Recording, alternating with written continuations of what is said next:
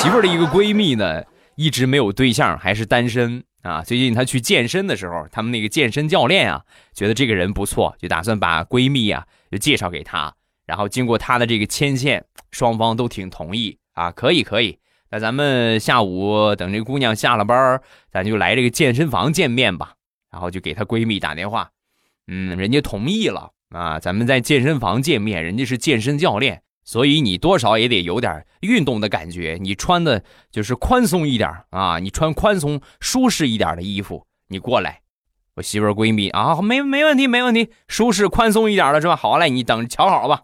然后下了班呢，没一会儿她闺蜜过来了，过来之后给我媳妇打电话，两个人下去接，没一会儿呢，开车过来了，车停好，打开车门，我媳妇的闺蜜穿着一身睡衣。华丽丽的从车上下来了。